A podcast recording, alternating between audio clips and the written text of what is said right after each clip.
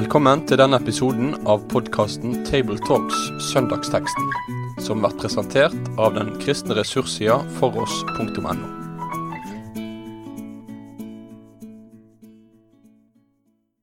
Velkommen til en ny episode av Table Talks. I studio i dag sitter Jorunn Sjåstad, ansatt i Bibelselskapet og redaktør av Logos. Heide Valbyg, professor ved det teologiske menneskefakultet.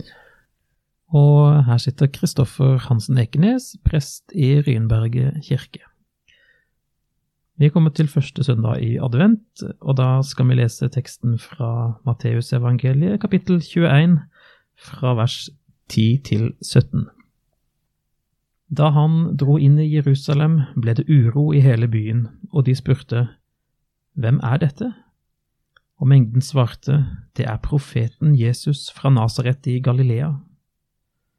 Så gikk Jesus inn på tempelplassen og jaget ut alle dem som solgte og kjøpte der. Han veltet pengevekslernes bord og duehandlernes benker og sa til dem, «Det står skrevet, mitt hus skal kalles et bønnens hus, men dere gjør det til en røverhule.» På tempelplassen kom noen blinde og lamme til ham, og han helbredet dem. Men da overprestene og de skriftlærde så undrene han gjorde og hørte barna som ropte i helligdommen, Hosianna Davids sønn, ble de forarget og spurte ham, «Hører du hva de sier?» «Ja», svarte Jesus, «har dere aldri lest? Fra småbarns og spedbarns munn har du latt lovsang lyde?» Så forlot han dem og gikk ut av byen til Betania. Der ble han natten over.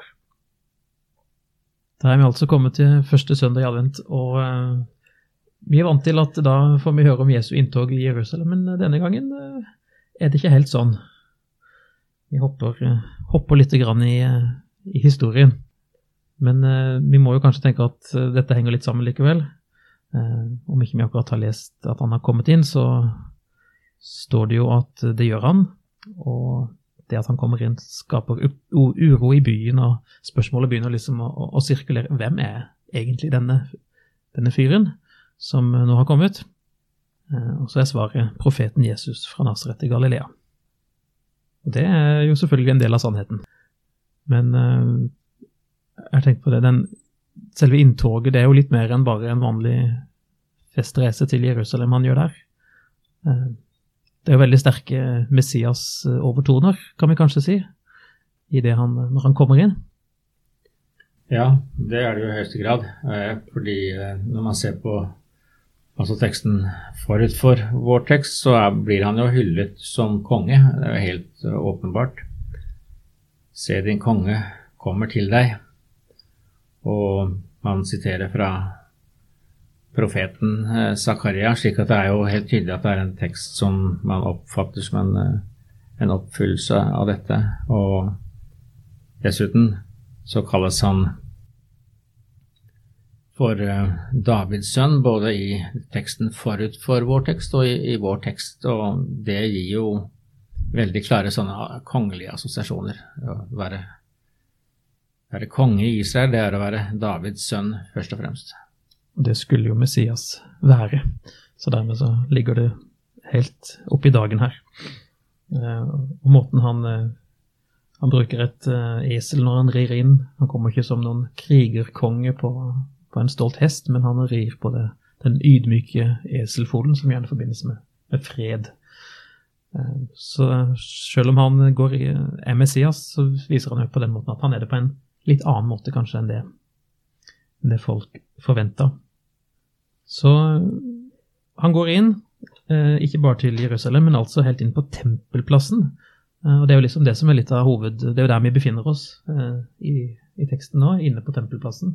Og der skjer en god del eh, bemerkelsesverdige ting. Den ydmyke er plutselig bort. Det er ikke han som sitter på eselfolen og ser fredsommelig ut.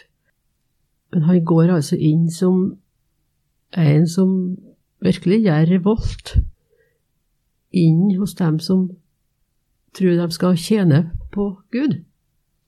De uh, står jo det selvsagt i utgangspunktet for å tjene dem som skal inn i tempelet, men uh, kanskje først og fremst tjene dem noe på det selv, uh, og kanskje er ikke alt så ærlig heller, for når Jesus har, uh, har gjort seg ferdig, så sier han at de har gjort det til en røverhule, det som skulle være et bønnens hus.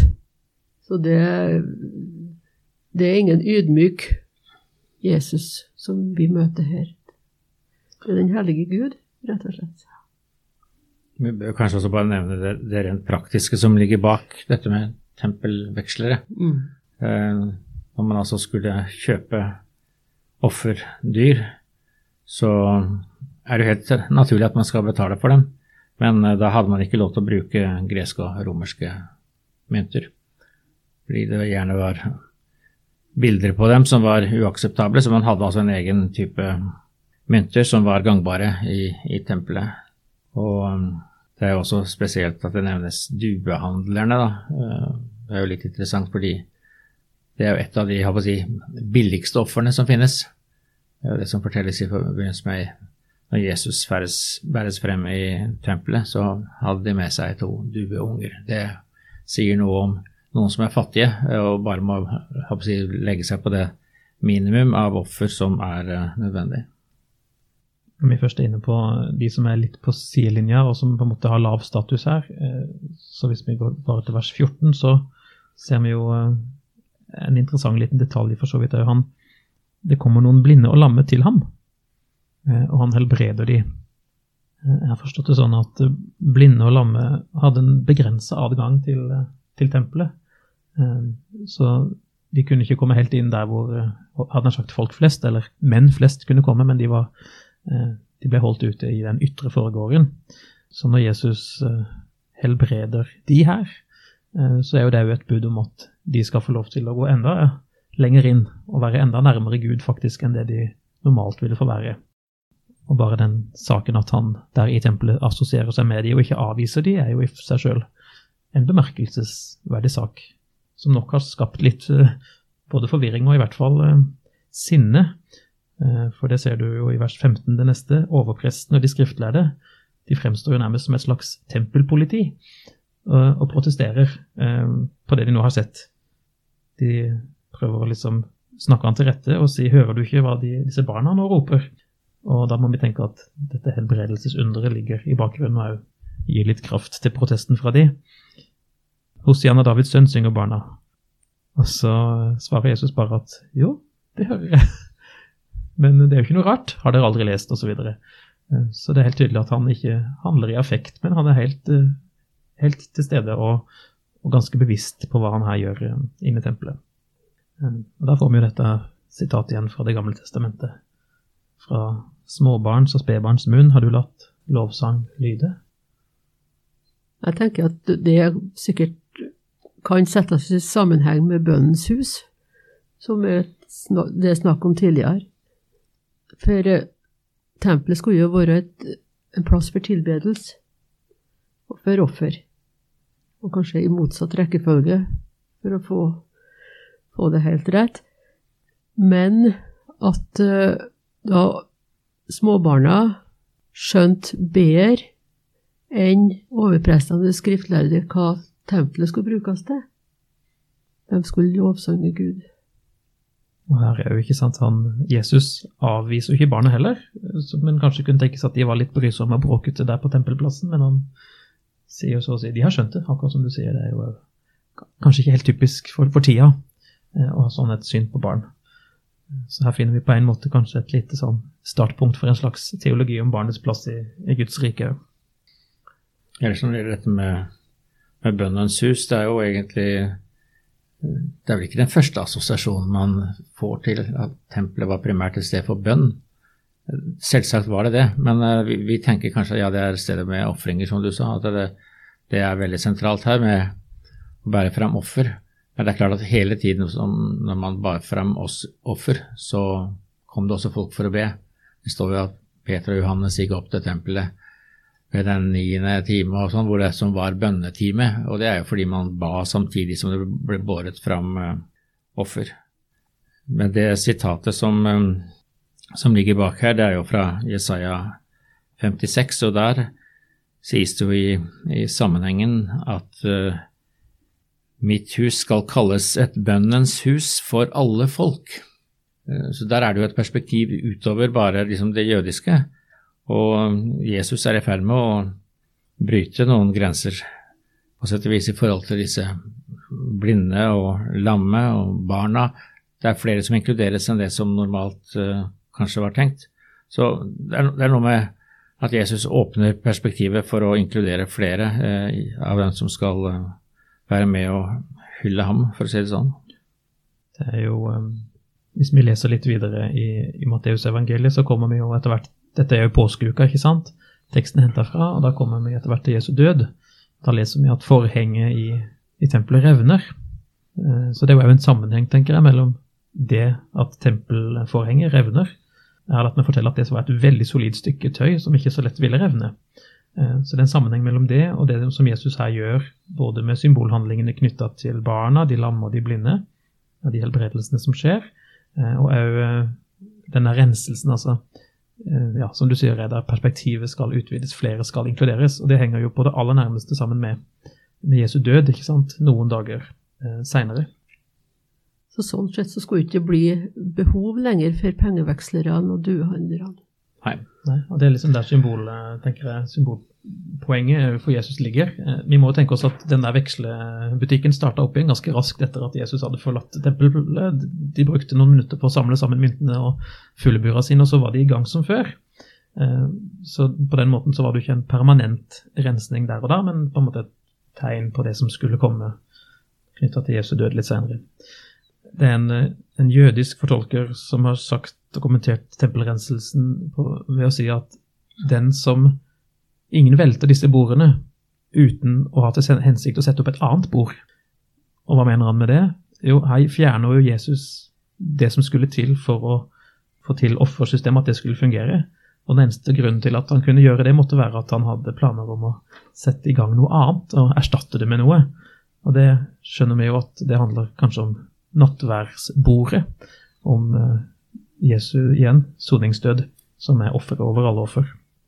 Så det er en ganske sånn intenst eh, metta sak, det som vi nå er vitne til her. Ja, det er nok en, en, en handling i Jesu liv som eh, vakte betydelig oppsikt, for altså det, det han gjorde var helt uhørt. Der bryter han ikke bare generelt med, med overprestene og de skriftlærdes teologi og sånn, men, men han går til angrep på selve det helt grunnleggende uh, offersystemet ved å se, på sett og vis gjøre det umulig, og signaliserer da, som du sa, da, at det skal erstattes av noe nytt. Så da, i, blant de første kristne så har man jo oppfattet det slik at uh, Jesus er det offeret som er båret fram en gang for alle. Det kan man jo lese ganske tydelig, for eksempel i Hebreerbrevet. Så man har en tanke om at denne handlingen signaliserer eh, en helt annen måte å nærme seg Gud på gjennom Kristus og ikke gjennom disse daglige ofrene. Sagt eh, i forlengelsen av det og tatt helt ut, så er det sånn at Guds nærvær på en måte ikke lenger bare skal være i tempelet, eh, men knyttes til den enkelte troende ved åndsutgivelsen faktisk på pinsedag. Det er jo en sammenheng dit er jo faktisk. Så eh, dette, dette er store greier. Men øh, denne Jesus som øh, går løs på alt som kjøpes og selges i telthelligdommen, øh, i disse dager er det jo julemesser og salg av mye forskjellig i mange norske kirker og bedehus. Hva, sk- hva skal vi tenke om det? Her høres det jo nesten ut som at øh, hvis Jesus hadde kommet på besøk til våre forsamlinger nå, så ville han oppført seg omtrent på samme måten. Ja, jeg vet ikke. Jeg tenker jo, det kan jo være et lite momento til å tenke på hvordan en bruker uh, sine gudshus. Men samtidig så tenker jeg det at hvis uh, hensikten med det en da gjør er at, uh, fra, at lovsangen skal ly fra småbarns og spedbarns munn, enten det er i bokstavlig forstand eller i, i overført betydning blant nye, nye kristne, unge, altså ferske kristne, så, så tenker jeg, hvis en har den sammenhengen mellom det en gjør og det som det skal føre til, klart for seg, så tenker jeg at uh, da er ikke hverken bedehuset eller menighetshuset noen røverhule i den forstand. Men uh, jeg tenker det at uh, vi gjør vel å tenke gjennom om det vi gjør er uh, begrunnet i at vi skal gjøre det bedre økonomisk i år enn i fjor, uh, for at vi skal liksom ha noe skryt da, eller tenk på det som pengene skal gå til, og at det skal føre til bønn og lovsang. Mm. Så da kan vi med god samvittighet gå på misjonsjulemesse i alle fall i år igjen, uten å, uten å tenke alt for mye på det. Men det er viktig, ja, et viktig moment, for det, som du sier, vi kan så fort komme bort fra det som er det sentrale, og det som er hovedsaken. Så i den grad Jesus kan hjelpe oss til å skjerpe fokus på det, så vil jo det være selvfølgelig veldig, veldig godt. Vi er altså kommet til første søndag i advent. Ordet advent uh, har jo en del forskjellige ja, assosiasjoner knyttet til seg. En tenker jo ofte at det betyr å vente, men det stemmer jo ikke riktig. Uh, Det kommer vel fra latin, så vidt jeg vet. Adventus, eh, altså ankomst, eller det å komme. Eh, og nå har vi jo snakket ganske mye om hvordan det så ut, og hva som skjedde da Jesus kom, bokstavelig talt, til Jerusalem denne påske, påskeuka. Men eh, det er jo eh, flere ankomster som eh, på en måte er, er med i, i, i vårt blikk nå, ikke sant? Vi ser frem til jul, om ikke så lenge. I den forstand er det jo en ventetid, selv om ikke det akkurat har med adventsord å gjøre. Eh, og vi forbereder oss på han som skal komme og bli født. Eh, men i tillegg så har adventstida tradisjonelt, og er jo her, hatt et perspektiv utover det rent historiske, det som har skjedd. Eh, tenker vi ofte fremover i tida, på den dagen hvor Jesus kommer igjen. Det må vi jo ha med oss her. Det er vel faktisk sånn at uh, en tenker seg han skal jo komme igjen ved Oljeberg og Jerusalem. Det er, det er jo viktige steder også for, uh, for Jesu gjenkomst, ikke bare hans første ankomst her, men altså faktisk også i fremtid.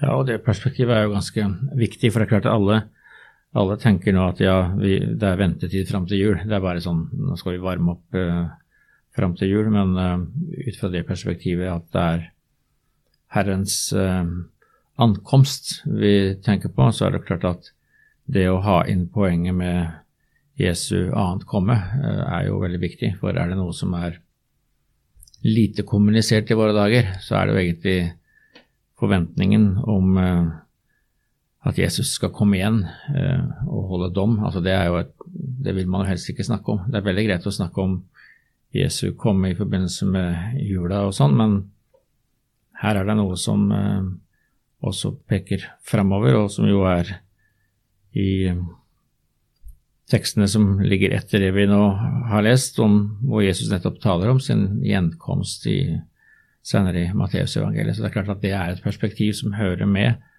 når vi snakker om advent. Jeg tror det er grunn til å minne om det aspektet. Det ligger jo for så vidt implisitt i at han, han har en dom over det, det som skjedde på tempelplassen. Altså, her er det noe som må ryddes vekk, og som skal utryddes, så å si. Så at uh, det, han, vi kan jo lese det som en, et varsel om dommen som skal komme.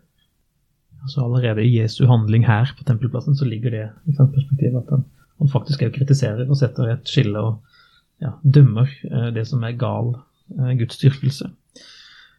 Det kan jo, det er jo et evig aktuelt tema eh, å tenke hva er det med vår Guds styrkelse som, som ikke er som det skulle være, og som Jesus ville korrigere hvis han fikk, fikk oss i tale på det. Enten, enten her og nå, eller når han kommer igjen. Det kan jo eh, vekke litt, eh, litt motstand, og, og til og med kanskje litt, litt frykt. Men da Så jeg synes det er fint å se Jesus litt senere i Matteus evangeliet, etter at han har hatt um, flere sterke utsagn mot uh, skriftlærde fariseere, så står han frem og klager over Jerusalem i kapittel tjuetre, helt mot slutten. Um, fra vers trettisju der, så sier han: Jerusalem, Jerusalem, du som slår profetene ihjel og steiner dem som er sendt til deg. Hvor ofte ville jeg ikke samle barna dine, som en høne samler kyllingen under vingene sine. Men dere ville ikke. Og da er det plutselig den ømme og kjærlige Jesus som nærmest liksom bare, hjertet hans, ja, det, om det blør, men i alle fall så gråter han.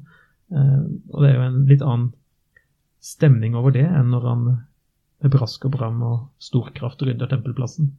Så er jo knyttet til dommen, så ligger du under Guds kjærlighet og Guds vilje om at folk skal ta imot han som han kommer, som den han, ja, som den han er. Ja, og når du først leser den teksten fra kapittel tjuetre, så bør du lese de følgende versene også. Så hør, huset deres blir forlatt og legges øde.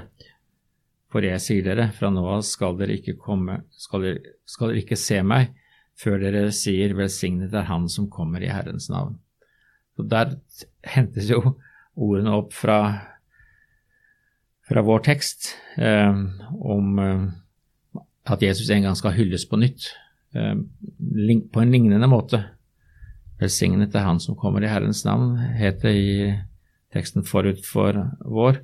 Så vi har denne lovprisningen er han som kommer i Herrens navn, og en dag skal han altså komme igjen og skal lovprises på samme måte da.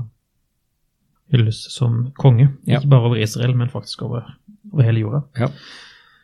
Akkurat det med å ta imot Jesus som han, når han kommer, det er kanskje ikke helt tilfeldig at denne dagen er utstyrt med lesetekst fra Johannes' åpenbaring, kapittel tre, og Jesus sier gjennom, gjennom Johannes da, se jeg står for døren og banker. Så sier han videre, om noen hører min røst og åpner døren, vil jeg gå inn til ham og holde måltid, jeg med ham og han med meg. Mm. Så her knyttes det jo veldig, veldig sterkt sammen. Disse tre måtene å komme på, han kommer til Jerusalem den gang, han kommer til jord eh, som barn som blir født i en krybbe, og han kommer igjen. Og det er altså mulig å, å ta imot, og det er jo i grunnen det han vil. Bli tatt imot og bli trodd på som den han virkelig er. Så hvis vi skulle gi et råd til, til forkynnere som skal preke over den teksten, så kunne kanskje det ligge eh, i dette landskapet. Vi har nevnt allerede det med å holde frem at Jesus kommer igjen faktisk er til dom, men ikke minst er det oppfordringer til å tro ham og ta imot ham som den han er. Du ser det jo faktisk også litt i teksten vår, ikke sant? De to første versene vi leste, vers ti og elleve, det ble uro, og de spurte, hvem er det? Det er jo mange som spør om her i vår dag, hvem er Jesus egentlig? Det finnes mange svar, noen mindre gode, noen bedre. Her er det jo tydelig at folkemengden i vers elleve har, de har fått en viss greie på det, men de har liksom ikke skjønt hele bildet. De sier jo, det er profeten Jesus fra Nazaret i Galilea. Det er ikke feil, men det er ikke tilstrekkelig, det er ikke alt som jeg har å si om ham. Han er i tillegg Gud selv, og hans sønn som skal, som kommer for å gi sitt liv. Og for å komme igjen siden og hente av og til seg. Så det kunne jo være noe å stoppe opp ved i alle fall. Da sier vi takk for følget på denne første søndag i advent, og lykke til til alle som skal forkynne over den teksten. Takk. Med det sier vi takk for følget for denne gang. Finn flere ressurser, og vær gjerne med å støtte oss på foross punktum no.